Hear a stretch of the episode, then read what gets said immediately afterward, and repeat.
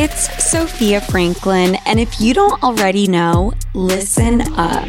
My mini series is live now, each and every Monday, and the only person missing is you. We're dating, we're dumping, we're learning, and we're tapping into all the feels that originally brought us together. Listen and follow Sofia with an F on the Audacy app or wherever you get your podcasts.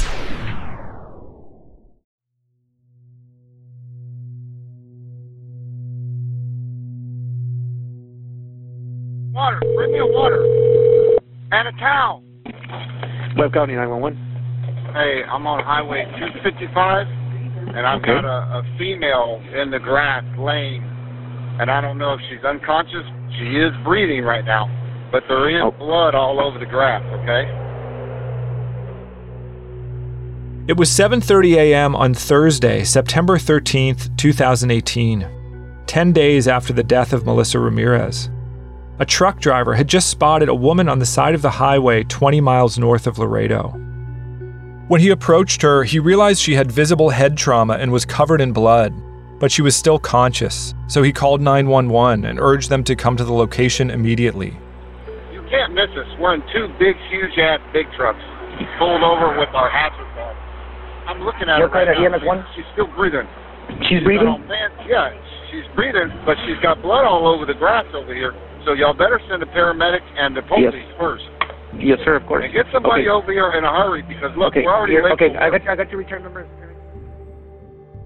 Webb County investigator Fred Calderon was driving to work when he heard the dispatcher describe a possible auto pedestrian accident. Except when I get to the station, it looks like foul play was involved, and there's shell casings and belongings everywhere. It looks like she had been assaulted. Calderon got back in his vehicle and rushed to the scene.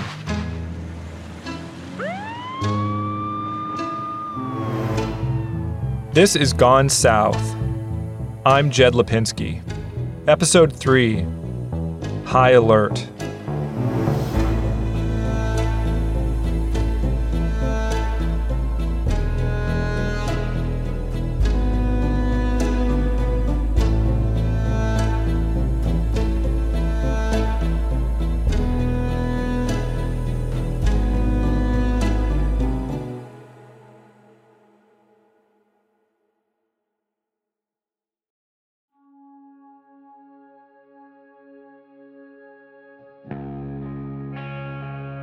By the time Captain Calderon arrived at the crime scene, an ambulance had already taken the victim to Laredo Doctors Hospital. You can immediately tell off to the side of the road that something had happened. There was belongings, you know, scattered about. Among the victim's belongings, investigators found two pink spiral notebooks and a black coach purse containing makeup, condoms, and a cigarette box full of syringes.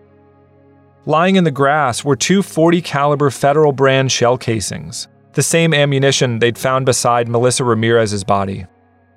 As Calderon assessed the crime scene, deputies at the hospital updated him about the victim's condition.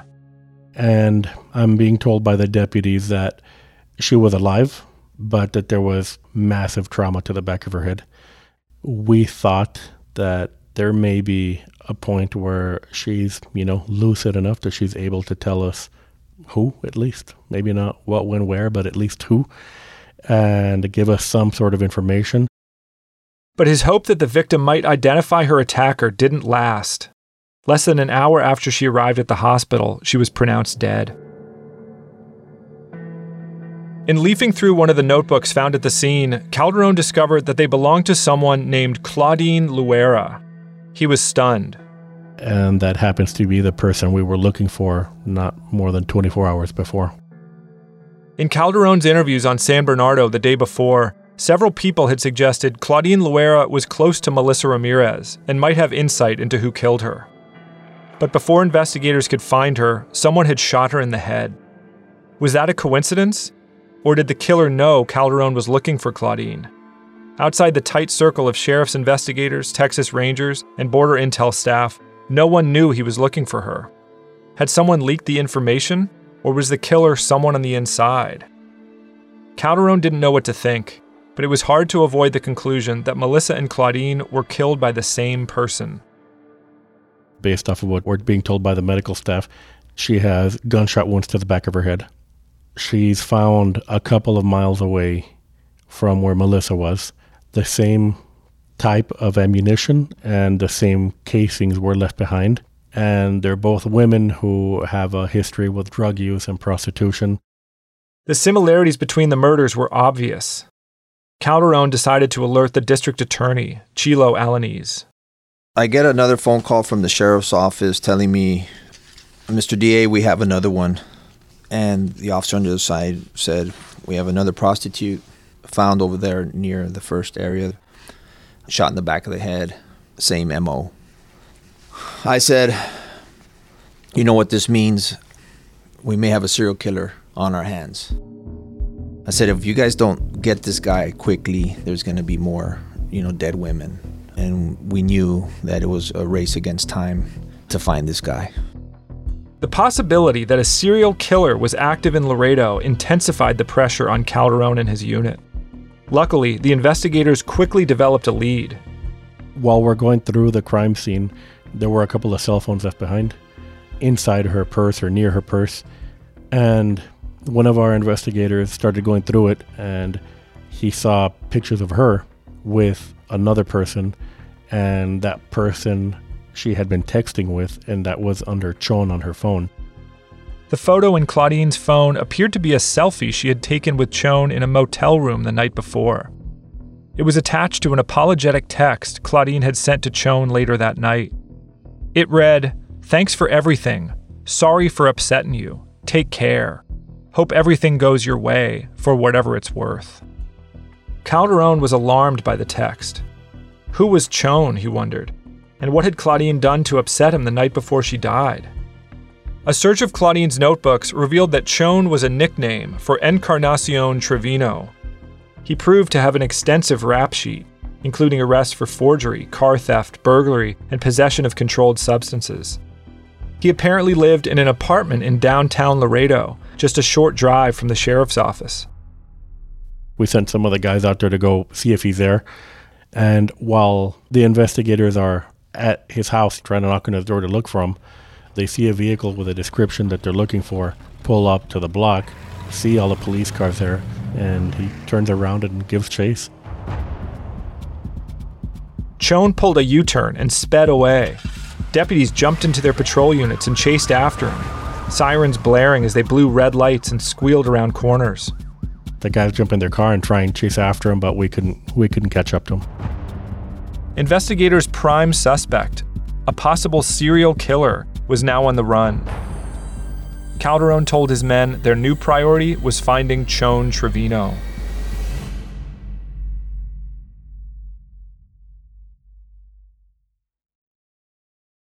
Calling all pop culture enthusiasts. Are you obsessed with all things celebrity? Do you live for the drama, the laughs, and the unexpected moments that unfold on social media?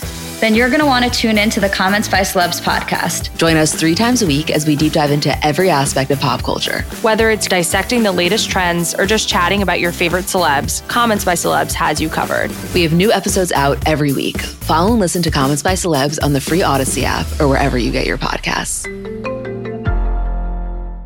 They said it couldn't be done. They say it bordered on impossible. When someone says I can't do something, I usually agree with them. and now, against all odds, this completely mediocre comedy podcast has done the unthinkable. They got listeners. We got listeners. No way. Amazing. Now available on the Audacy app or wherever you listen to podcasts. I'm so happy we're at Audacy now. Oh my God, they're amazing. The Commercial Break Podcast. You heard it here last.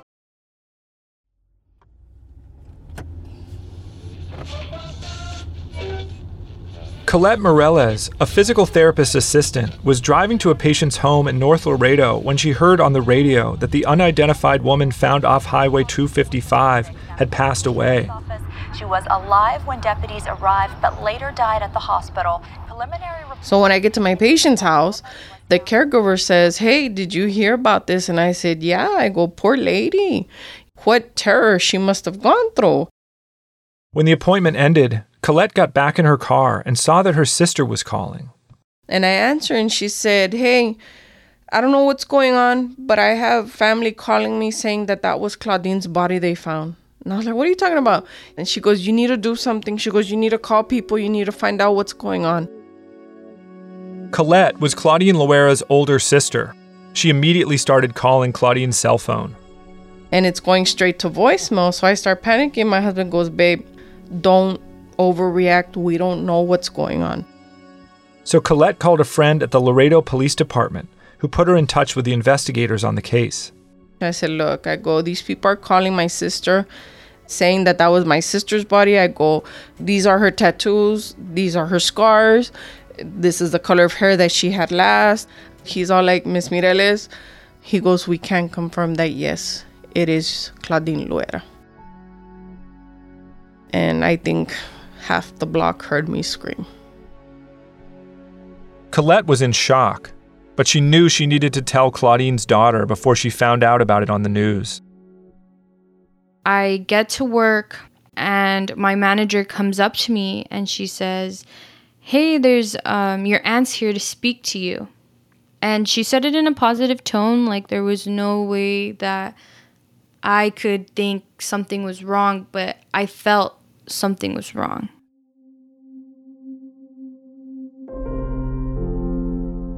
Nine months before her aunt approached her at work, Claudine's daughter, Ciara Mungia, was struggling. Yeah, so in early of 2018, I was 20 years old at the time.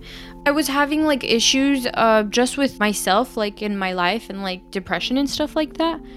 And I was just going through a lot, like with what I wanted to do, where I wanted to go, where I was living. Ciara and Claudine had been estranged for several years, but Ciara wanted her mom back in her life my grandpa basically suggested I go look for my mom on San Bernardo. And he felt that the reason why I had those problems was because I didn't have my mom in my life. And he wanted me to go and tell her. Still, Ciara hesitated. She had read a story in the Laredo Morning Times years earlier that mentioned her mother had been arrested for prostitution. I don't know, it just gave me a lot of anxiety I mean, I knew she was addicted to drugs. I knew I was going to find her on the street and maybe not looking the best. But Ciara eventually overcame her anxiety. One afternoon, she headed to San Bernardo Avenue to search for Claudine. I go and I find her. And when I find her, you know, she starts asking for forgiveness and just telling me how sorry she is for the last couple of years and how now moving forward, she just wanted to better her life for her children and for me. Claudine's addiction had caused her to lose custody of Ciara and her four younger brothers years earlier. Ciara was raised primarily by her grandparents and her aunt Colette. Shortly after they reconnected in 2018, Ciara and Claudine met for tacos and talked about how to move forward. Me and my mom came to the decision to take her to a rehab in Corpus Christi, which was Charlie's place. Corpus Christi is a two and a half hour drive from Laredo, but Charlie's place was the closest rehab clinic Ciara's family could afford. Despite the years of turmoil, Ciara allowed herself to envision a future with her mom. You know, I had all these high hopes taking her to rehab because it you know she just painted the most beautiful picture like it, i'm going to get better this is the start of the rest of my life but rehab proved more difficult than either Ciara or Claudine had anticipated. So during the detox phase, I received a phone call from her begging me to pay for the bus back or to go pick her up. It was a uh, like a cold turkey detox, and her body was reacting very ugly. In rehab when she called me and she was crying i could hear the agony in her voice. I then realized the addiction was much deeper than i could even fathom. A few days later ciara learned that claudine was back on san bernardo. Ciara was disheartened by her mother's failed rehab attempt over the next six months they spoke only a few times but in early september claudine started reaching out again she told Ciara she'd just bought a new phone and hoped they could stay in touch. So then she starts messaging me. She's asking for pictures so that she could save on this new phone. Ciara had seen on the news that a sex worker named Melissa Ramirez had just been killed, and she could tell her mother was afraid.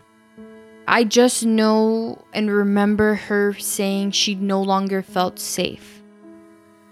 Over the next week, Claudine sent Ciara a series of tender text messages. Ciara remembers one in particular. And she sends me like this beautiful, heartfelt message. It's like in Spanish.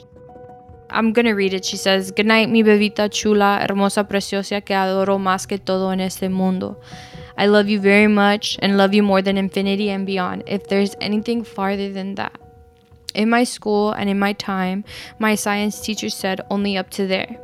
Call me whenever you can, no matter what time. It was two days later that Ciara's aunt Colette came to see her at work.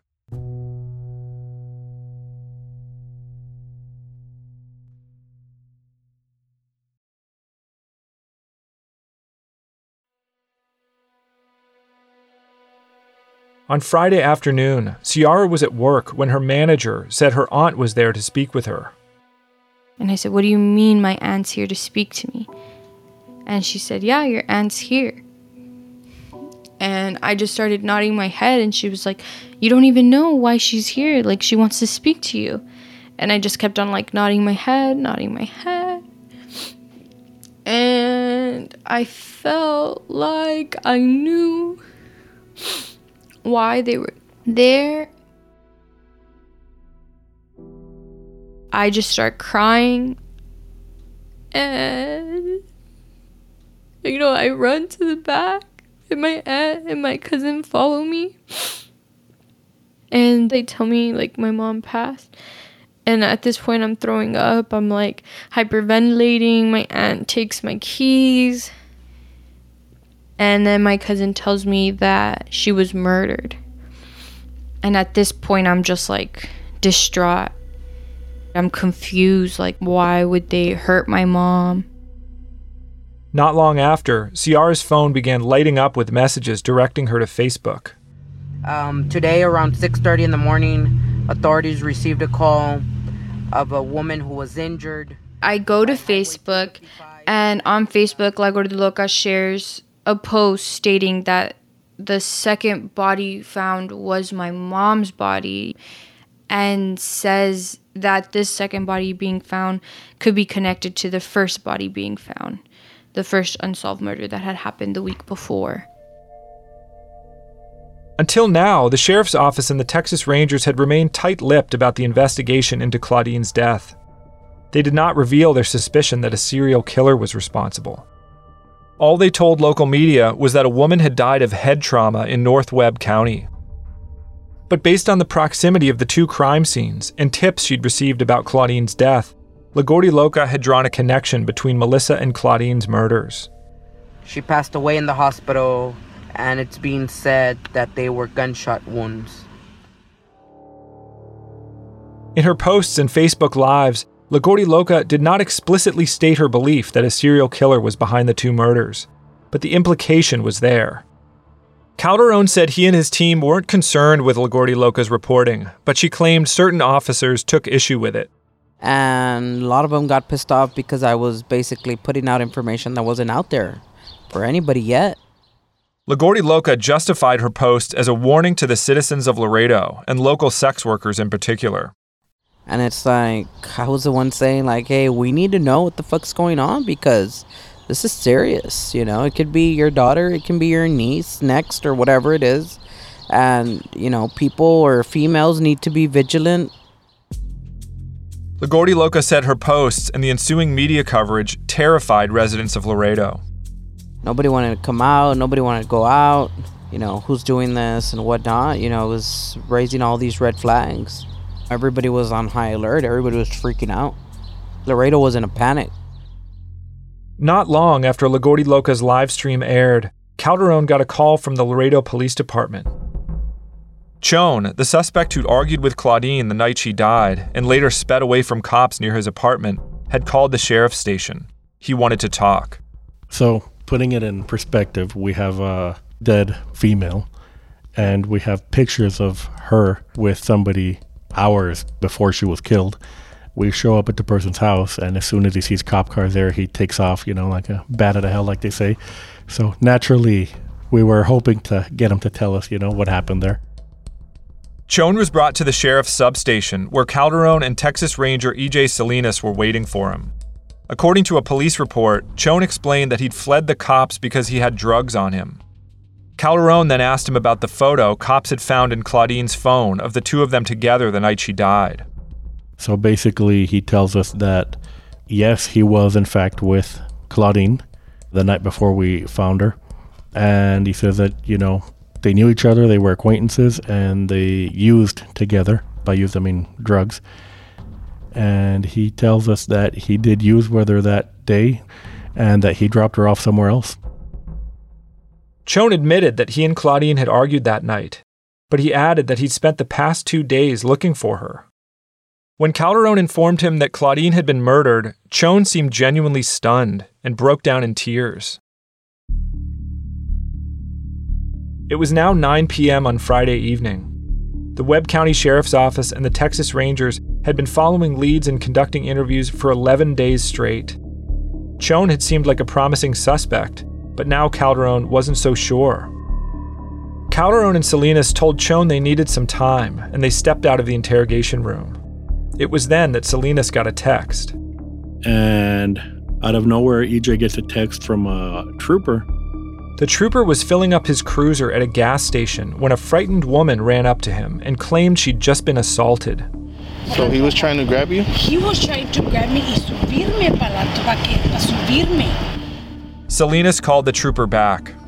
A ver, just hold on, okay? Hey, um, she escaped from a guy that pointed a gun at her, and she's one of those girls, you know what I mean? And um, she knows that guy's name, like the first name and where he lives, though. Just the first name, David.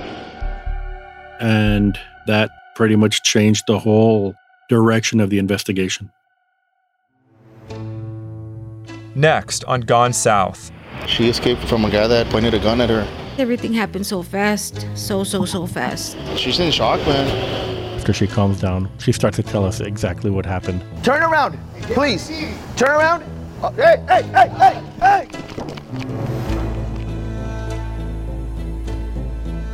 If you have questions or information for the Gone South team, please email us at gonesouthpodcast at gmail.com. And if you're enjoying the show, please leave us a review. Gone South is written and narrated by me, Jed Lipinski.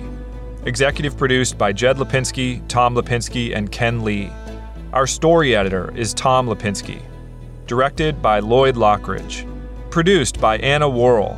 Edited, mixed, and mastered by Chris Basil. Original music by Marshall Chadbourne. Production support from Ian Mont, Bill Schultz, Bob Tabador, and Sean Cherry. Special thanks to J.D. Crowley, Jenna Weiss Berman, Maura Curran, Josephina Francis, Kurt Courtney, and Hilary Schuff. Gone South is an Audacy original.